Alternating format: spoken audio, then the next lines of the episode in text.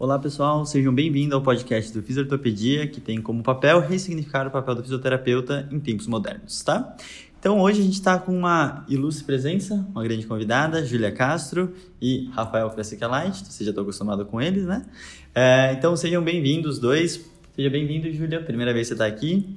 É, fala pessoal quem você é, o que, que você faz da vida, por que, que você está aqui, tá? Rafa, tudo bem com você? Tudo Não estou te ignorando, tá?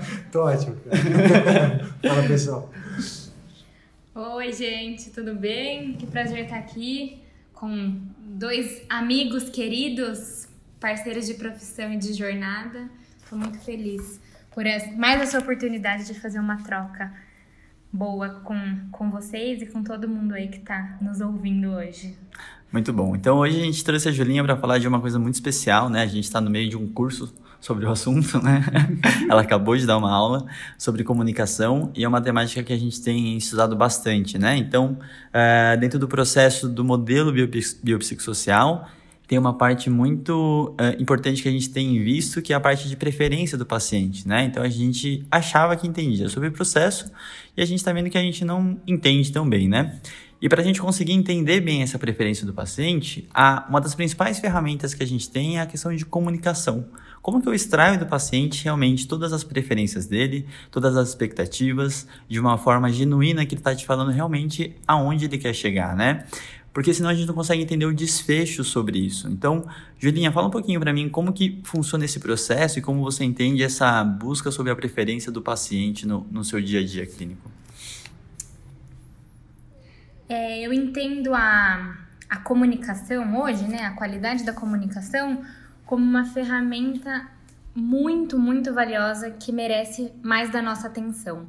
Então, nós estamos talvez subindo um degrau aí no conhecimento, indo além de uma boa relação terapêutica, que isso é muitos de nós sempre fez bem, nós somos profissionais da saúde, então a gente tem já uma tendência no cuidar, no acolher, então muitos de nós a gente já é bom nisso, mas talvez seja o momento de olhar para a comunicação como uma ferramenta para o tratamento em si, para a mudança de desfecho. Como que eu consigo extrair do paciente, então, como o Leandro colocou, como eu consigo extrair dele o que ele está pensando, é, quais são as experiências prévias que ele tem com dor, ou com tratamentos, ou com outros profissionais, o que, que ele acredita que eu posso ajudar naquele momento, é, quais são as angústias, os anseios. Tudo isso só é extraído com qualidade através de uma comunicação com qualidade, né? Então, existem hoje ferramentas que a gente consegue fazer isso de uma forma melhor. É, não só intuitivamente, como a gente sempre fez, mas hoje realmente é, tendo ferramentas específicas para melhorar a nossa, a nossa abordagem e os nossos resultados com os pacientes. Então é nesse mundo que nós estamos adentrando agora, estamos engatinhando ainda, mas acredito que degraus já foram já foram avançados aí nesse processo. Legal, legal. E você, Rafa, me fala um pouquinho como que você tem enxergado essa, essa questão da comunicação, o que ela vem mudando para você dentro do ambiente terapêutico, né? Eu acho que é, a, a, transição de modelos, principalmente quando a gente pensa no manejo de pacientes com dor, principalmente crônica musculoesquelética, mas acho que qualquer tipo de paciente, quando a gente fala de reabilitação, a gente sempre entendeu que a nossa função lá era ser o especialista que ia prover a informação para o paciente. Né? O paciente chegava com um quadro, nossa função era usar um estilo de comunicação diretivo, com perguntas e respostas para a gente entender o que ele tinha, para a gente poder chegar no diagnóstico. Uh, o que eu acho que acabou acontecendo, né, principalmente com o entendimento de que outros fatores que a gente nunca julgou importante eram parte fundamental do processo de reabilitação, fatores esses como cinesiofobia, catastrofização, crenças limitantes, a expectativa do paciente com relação à terapia, uh, eu acho que a gente começou, na verdade, a se questionar se a gente conseguia extrair essas coisas e até abordar essas coisas, né? uhum. né? É, é, legal a gente estar os três aqui porque a gente teve a oportunidade de fazer um curso juntos recentemente, né? Uhum. Fizemos um curso de entrevista motivacional justamente nessa busca de tentar achar uma ferramenta de comunicação uma forma de poder trabalhar isso melhor com os pacientes, porque a gente dá curso de dor por aí, dá aula em pós, fala sobre dor para as pessoas e um anseio que eu acho que nós aqui discutindo antes do, da gravação do podcast vemos, né, percebendo é que as pessoas entendem muito mais sobre dor, mas a falta de noção de como abordar diferente esses pacientes gera muita angústia no profissional uhum. e muitas vezes faz com que a gente, as pessoas fiquem presas às formas antigas de atender. Né? Então, uhum. enfim, eu, eu vejo que a comunicação talvez seja uma dessas ferramentas que estão nos permitindo adentrar um pouco melhor nesse processo. Muito bom. E é, é, engraçado porque como a gente veio de uma escola muito tecnicista, né? Então a gente está baseado em técnicas e aplicação delas da melhor forma possível. É, tem uma atividade que eu gosto de fazer durante as minhas aulas sobre avaliação, que eu gosto de perguntar sempre para os alunos o, qual que foi a última vez que eles foram em qualquer profissional da saúde e o que, que eles consideraram e por que, que eles consideraram se eles foram bem atendidos ou não. E grande parte dessas tem muita, tem muita relação com essa relação que o médico e como ele criou o que a gente chama hoje de aliança terapêutica, né? E aí, dentro desse processo, a gente fala que a comunicação é um ponto-chave que a gente não estava olhando para ele, né?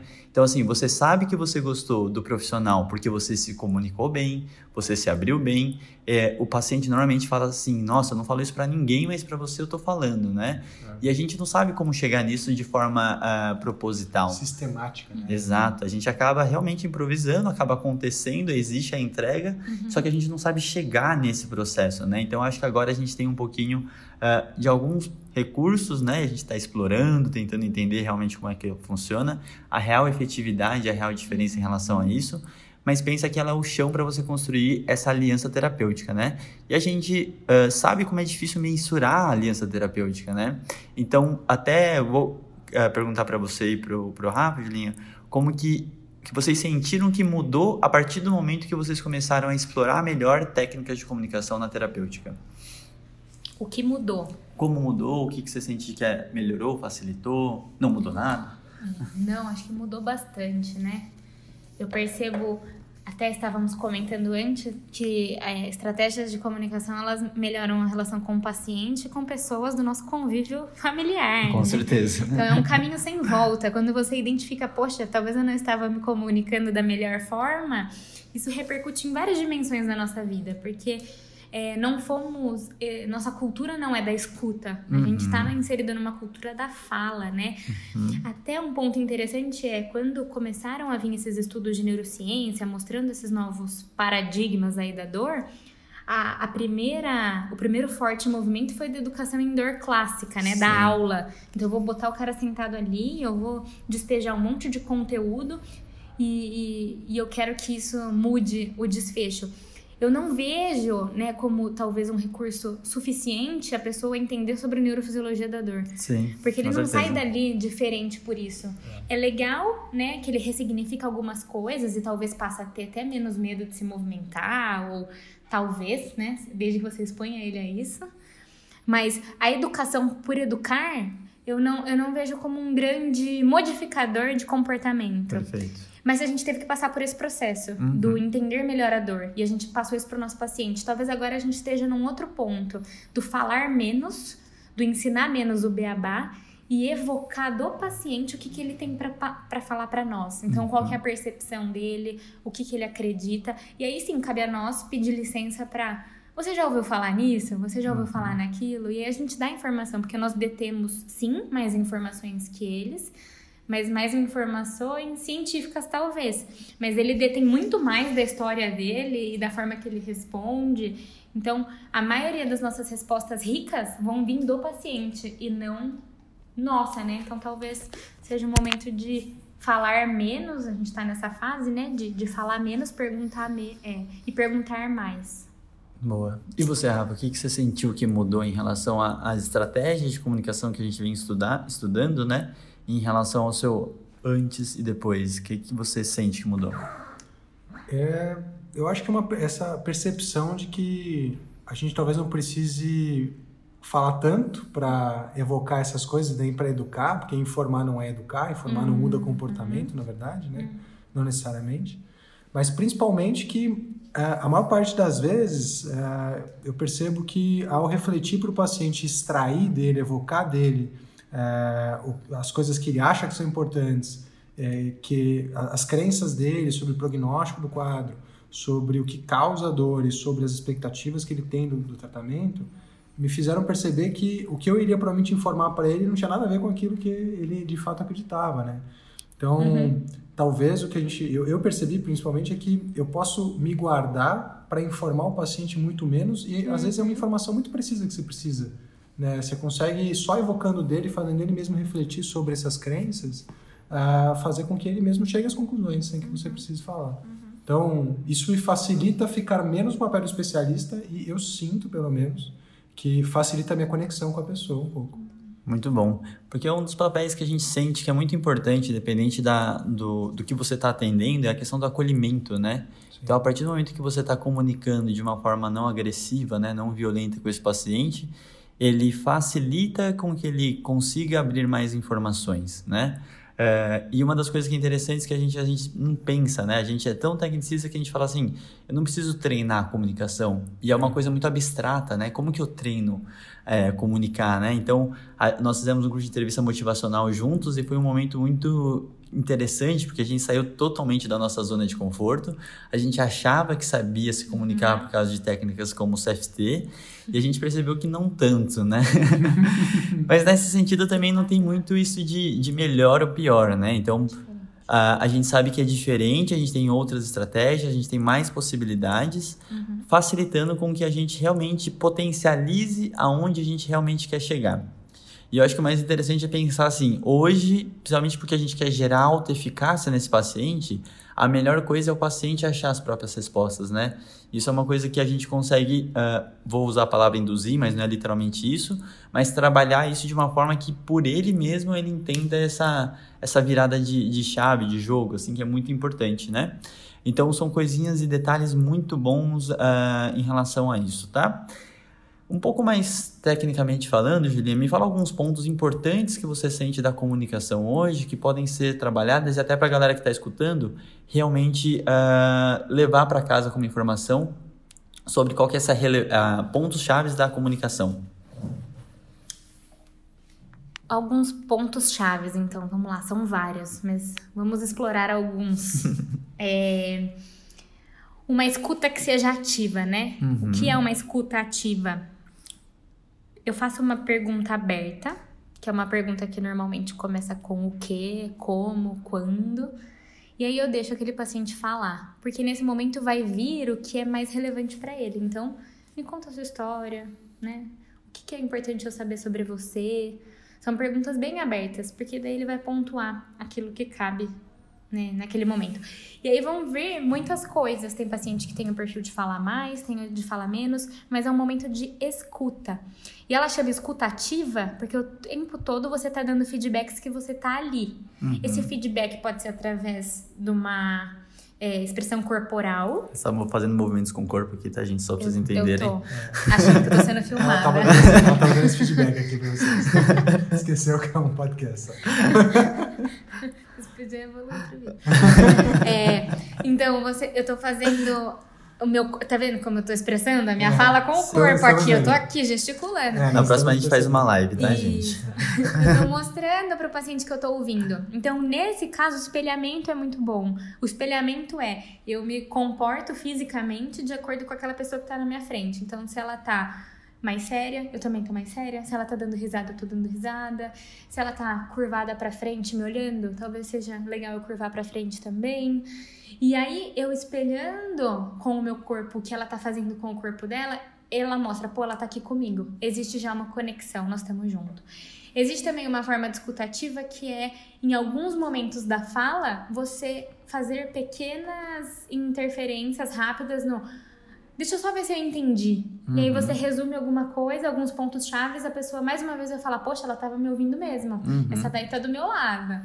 Né? E existem formas de você refletir aquilo que foi dito. Então Perfeito. a pessoa fala e aí depois você faz uma reflexão que nada mais é do que repetir com as palavras dela aquilo que foi dito. Isso é uma forma de acontecer.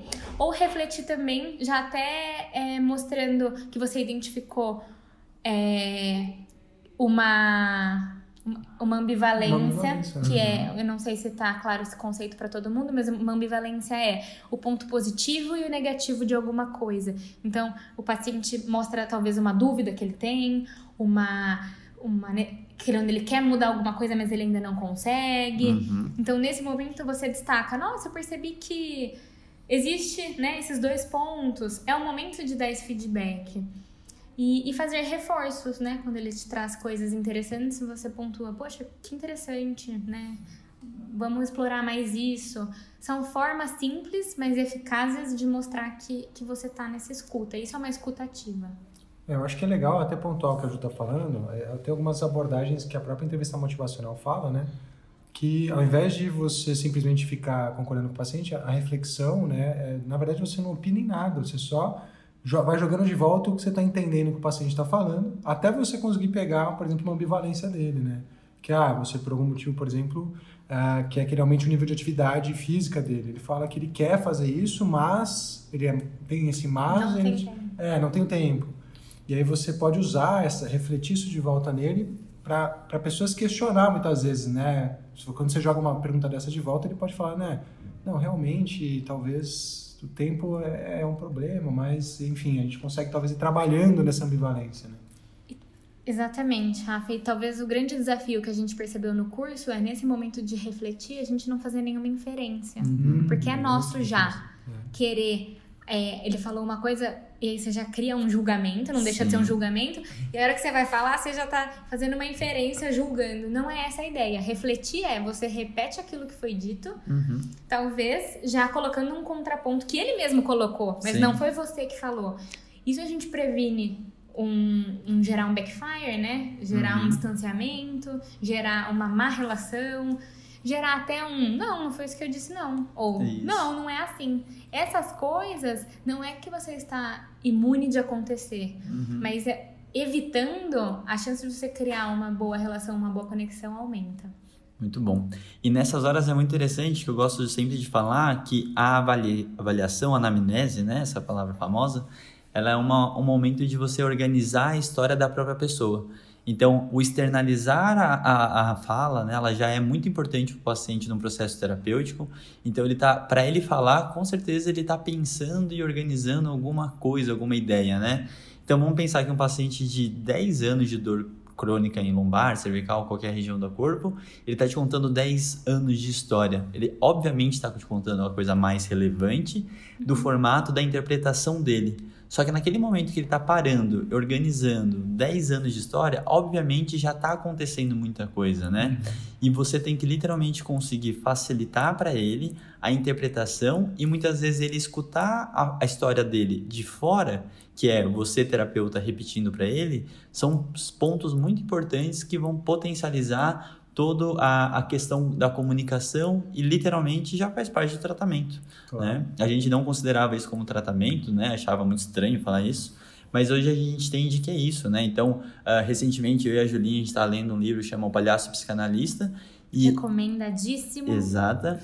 E do Christian Dunker e outro cara que eu esqueci o nome agora. É o Tebas alguma coisa, a gente vai colocar. A gente coloca na descrição aqui, né? A gente coloca na descrição abaixo. E, e dentro desse processo, como que é? Cláudio Tebas. Cláudio Tebas, que é o palhaço, tá? Então, Christian Ducker, que é da Casa do Saber. Então, são duas pessoas sensacionais e, e dentro do processo da psicanálise, o processo de escuta em si é uma das coisas mais importantes, né? A forma que você consegue realmente extrair. Então, reparem muito bem que às vezes o silêncio de uma comunicação, ele traz muita informação e a gente não está muito acostumado, né?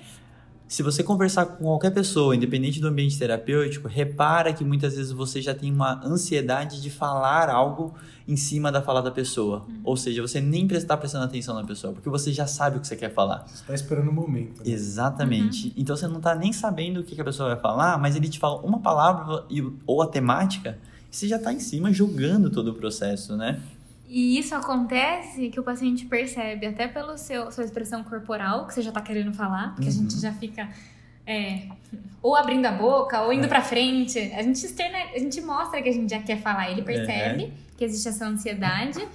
E também a gente sai do presente, né? A gente para de ouvir uhum, e já fica ali claro. raciocinando o que, que eu vou responder. E nesse momento a gente perde informação, a gente perde conexão. Oportunidade, muitas vezes. Né? Oportunidade, porque te tira. Muitas vezes o paciente ele fala muita coisa e aí, Você não precisa nem você inferir. Ele mesmo já se corrige, já volta e organiza o pensamento. E se você faz uma inferência, você perde a possibilidade dele aprender com ele mesmo. Uhum. Dessa reflexão. E é muito interessante porque na passagem do modelo biomédico para o biopsicossocial, a gente passou de uma época que era um monte de regra do pode, não pode, assim ou assado, né? Depois a gente particularmente só trocou se a gente não pegar a parte da, da comunicação e essa forma de extrair, a gente só trocou o que a gente estava dando de regra para o paciente. Uhum. E agora uma regra que quebra a crença dele. Então, assim, a gente estava quebrando a crença do que a gente já tinha ensinado antes, só que de uma forma que hoje a gente entende que é inadequada, né? Então, o clássico o paciente não me obedece, ele tem totalmente a ver com isso. Você que está colocando a regra para regra eles. É igual você chegar num restaurante e alguém colocar o prato que você não pediu na mesa e falar assim: esse prato é bom para você. E não é isso que acontece, né? Não é assim que a gente escolhe alguma coisa. Não. Então a terapêutica faz mesmo a parte disso, né? Ou a gente acabar uma avaliação com o paciente falando: não, mas é legal que você me falou, mas a minha dor existe, eu sinto ela. É, é aquele momento que você pensa, errei. Errei, informei da uma forma errada. Né? Isso. Eu acho que é interessante assim, a gente levantar isso, né? Porque é óbvio que essa discussão na nossa área é muito recente, mas ela não vem do nada, né? A psicologia, por exemplo, é uma área que lida com isso há muito tempo. Uhum. E a gente tem, por exemplo, áreas, inclusive com é, revisões temáticas, meta-análises, Cochrane's, da de aplicação de terapia cognitivo-comportamental para dor crônica, mostrando um uhum. tamanho de efeito pequeno, mas uma eficácia uhum. no manejo da dor musculoesquelética crônica. É, e, e, as abordagens da CBT, ou da terapia cognitivo-comportamental, basicamente são voltadas para identificar crenças limitantes e pensamentos automáticos e fazer com que a pessoa sozinha consiga fazer uma violação dessas crenças. Né? É, justamente dessa forma, você expondo as, a pessoa a, a ela mesma, através da reflexão, na comunicação, ela mesma entender quais, quais são as crenças dela e muitas vezes entender quão irracionais são essas crenças, né? E nesse processo ela mesma quebra uma crença sozinha, sem que você precise vomitar informação em cima dela, né? Uhum. Eu acho que a gente está começando a entender com abordagens como a, a, a, fisioterapia informada psicologicamente, existem movimentos de tentar puxar é, isso para nossa área, né? Mas eu queria aproveitar e perguntar agora para o Fuc e para a Júlia, é, e, na verdade, uma, uma, uma explanação é, para as pessoas entenderem por que, que isso não é papo terapia, né? Porque que ao, ao puxar comunicação para nossa área, a gente não está virando, nós não estamos assumindo o papel do psicólogo. Uhum. O que, que nos diferencia aí? Um grande diferencial é que, embora apareçam aspectos é, emocionais, depressão, ansiedade, crenças e tudo isso que a gente está discutindo, né, que vem discutindo nesse universo da dor, embora isso apareça no discurso, o nosso objetivo em nenhum momento é tratar essas questões, é tratar a depressão, tratar a ansiedade. O nosso intuito é que o paciente perceba a influência disso tudo no seu quadro. Então, para a gente perceber o quanto está influenciando e para que ele perceba que realmente existem outros fatores que colaboram para um mal-estar, por, por um não estar bem ou por um não estar saudável. E aí a gente não está tentando tratar é, condições que são da psicologia, que são da, da psiquiatria e, e, tudo mais. E mais um ponto importante: a gente faz uma comunicação para que ela seja eficaz o suficiente para mudar comportamento, uhum. que é o grande objetivo do fisioterapeuta. A gente, a gente pensa na função, né? Na melhora da função. E para melhorar a função nos pacientes, muitas vezes a gente precisa mudar comportamento. E comportamento não é mudado através de dizer o que fazer, né? É, isso é pouco eficaz e já está comprovado.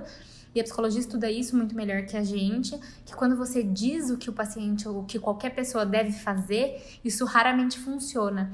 E quando a gente faz a estratégia de comunicação para evocar a resposta do paciente, no que, que eu posso, como eu posso mudar, o que eu posso mudar, de que jeito eu posso mudar, como as respostas vêm dele, ele toma responsabilidade, ele assume responsabilidade que, que a melhora está na mão dele. E a gente passa de ser o profissional responsável pela melhora, então não somos nós que estamos tratando, né, assim, fazendo uma, uma técnica específica para tratar, e sim a gente está caminhando lado ao lado para direcionar caminhos, talvez, né?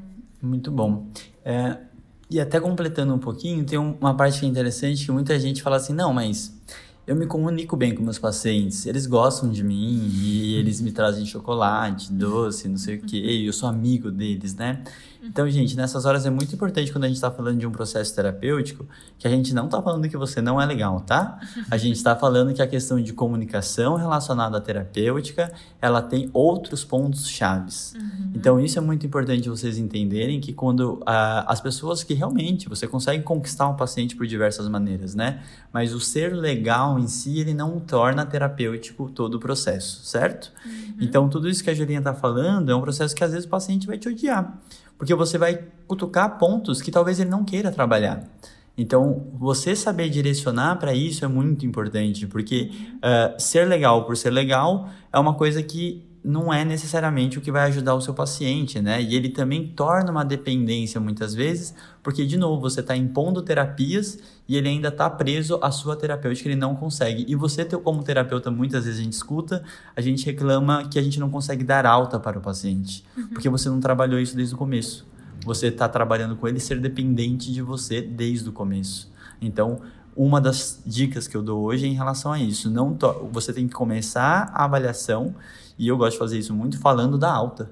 Porque a partir do momento que ele está entendendo que ele tem que sair de lá, ele entende que o processo não é eterno, né? Uhum. E até porque é, a gente sabe que a expectativa dele com relação ao tratamento é um dos maiores preditores de prognóstico. Né? Uhum. Se você não alinhar a expectativa com ele no começo, você pode estar garantindo o insucesso da sua abordagem. Perfeito. Exatamente. E uma, uma, uma coisa é que existe chance dele ficar desconfortável, porque é uma forma diferente daquilo que ele foi acostumado, talvez durante muito tempo, mas que se você faz isso com habilidade, raramente ele vai te odiar, né? Uhum. Porque você tá fazendo com delicadeza e você não tá em nenhum momento impondo ideias. Uhum. Como a resposta vem dele, a chance é muito pequena dele não gostar de você. Ele pode talvez ficar, nossa, reflexivo sobre aquilo. Mas fazendo com habilidade, a gente evita o backfire e evita constrangimento. E aí é treinável, né? É um recurso que é, que é treinável. E uma coisa muito interessante, assim, hoje, uh, dentro dessa terapêutica, você eliminando, obviamente, grandes red flags ou situações de maior risco, uh, a comunicação, ela, ela permite a, a, a, a, sessão ser mais à distância, né? Por exemplo, eu, é meio assustador isso, mas eu tenho, eu gostaria muito que a minha primeira sessão pudesse acontecer, por, por exemplo, por Skype à distância, e eu acho que isso não me atrapalharia hoje pela habilidade comunicativa que eu tenho. Não que ela esteja perfeita, que eu não tenha que trabalhar, porque a gente ainda está aprendendo, mas eu já me sinto seguro o suficiente que a primeira sessão não tenha um hands-on, né? E muitas vezes o paciente termina a avaliação, eu não coloquei a mão nele, porque ele vai para casa refletir. E literalmente na segunda sessão, que muitas vezes é uma semana depois, a gente conversa sobre o que, que ele conseguiu mudar segundo a nossa conversa aí eu entendo quanto que ele está no jogo ou não. Né? Aí você começa a ter outra perspectiva do paciente. Ao invés de você já pensar no protocolo, eu vou passar tais exercícios, aí ele vai fazer esses exercícios em casa, só que aí não, ele não faz os exercícios, aí você reclama com ele, você xinga ele e ninguém mais está feliz, né? E tudo parece um insucesso terapêutico, certo? É, até porque se você falar, digamos que você extrai a coisa certa e você vai lá no final da sessão porque ele estava com incômodo e faz uma técnica de manipulação na região ele pode atrelar toda a melhora que ele vai ter, pela, pelo que ele pensou e pelas mudanças de comportamento que ele teve ao longo daquela semana, à técnica que você fez. Uhum. E aí o teu principal desfecho, que era a autoeficácia e a pessoa se sentir responsável pelo tratamento, né, ter automanejo, você bloqueou. É, realmente essa é uma abordagem bem interessante. E mais uma vez, nesses casos, a comunicação é que nos salva, né? Se você faz a técnica que você quiser fazer, que seja terapia manual, mas comunicando aquilo de uma forma adequada, uhum. explicando que é, o porquê você está fazendo, se é para modulador, se é para melhorar movimento, e tomando cuidado com o falas que geram dependência, do tipo eu vou consertar, ou alinhar, ou você precisa voltar. Mais uma vez é cuidado com a comunicação, porque a gente pode usar o que a gente quiser de ferramenta cuidando para que o paciente ele entenda aquilo, interprete da forma mais adequada. Muito bom. Gente, está dando nosso tempo aqui. Eu vou pedir para vocês dois darem as palavras finais, fechamentos e afins e agradecer a presença dos dois, tá? Julinha, por favor, palavras finais é, para você não perder e ficar tarde para você voltar para Campinas. Foi um prazer mais uma vez estar com vocês, né? A gente tem papo aí para umas boas cinco horas, mas é bom encerrar por aqui, que venham as próximas. Estou sempre à disposição para participar dos projetos tão especiais que vocês criam com tanto carinho. Eu admiro demais. Muito obrigado. Rafa? É, eu acho que só, na verdade, lembrar né, que eu hoje entendo que o papel do fisioterapeuta mais amplo, né, ressignificando o nosso papel talvez em tempos modernos, é entender que está na nossa mão ressignificar essa relação entre dor, lesão e movimento. Uhum. E que a comunicação ela é só um recurso uhum. para a gente poder expor o paciente à experiência do movimento. Né? Tudo vai acabar no movimento de novo. Então, uh, eu acho que talvez essa seja a minha conclusão atual sobre o processo. Né? É uma ferramenta muito interessante, a gente tem talvez formações específicas para melhorar a nossa comunicação, mas tudo isso tem um objetivo é, é conseguir fazer uma exposição mais efetiva do paciente a, a, ao movimento mesmo. Muito bom, muito obrigado pessoal. E uma coisa, uma palavrinha final é para vocês que estão com medo que as máquinas substituam a gente, né? Então, por favor, invista e aprenda a se comunicar com o paciente, que eu acho que isso não tem uma. Não a máquina ainda não faz com tanta destreza, por enquanto. Conexão a máquina ainda não cria. Acho que a gente não vai ver isso. Então agradeço, muito obrigado pessoal por ter escutado a gente mais uma vez. Um grande abraço, uma boa semana e valeu!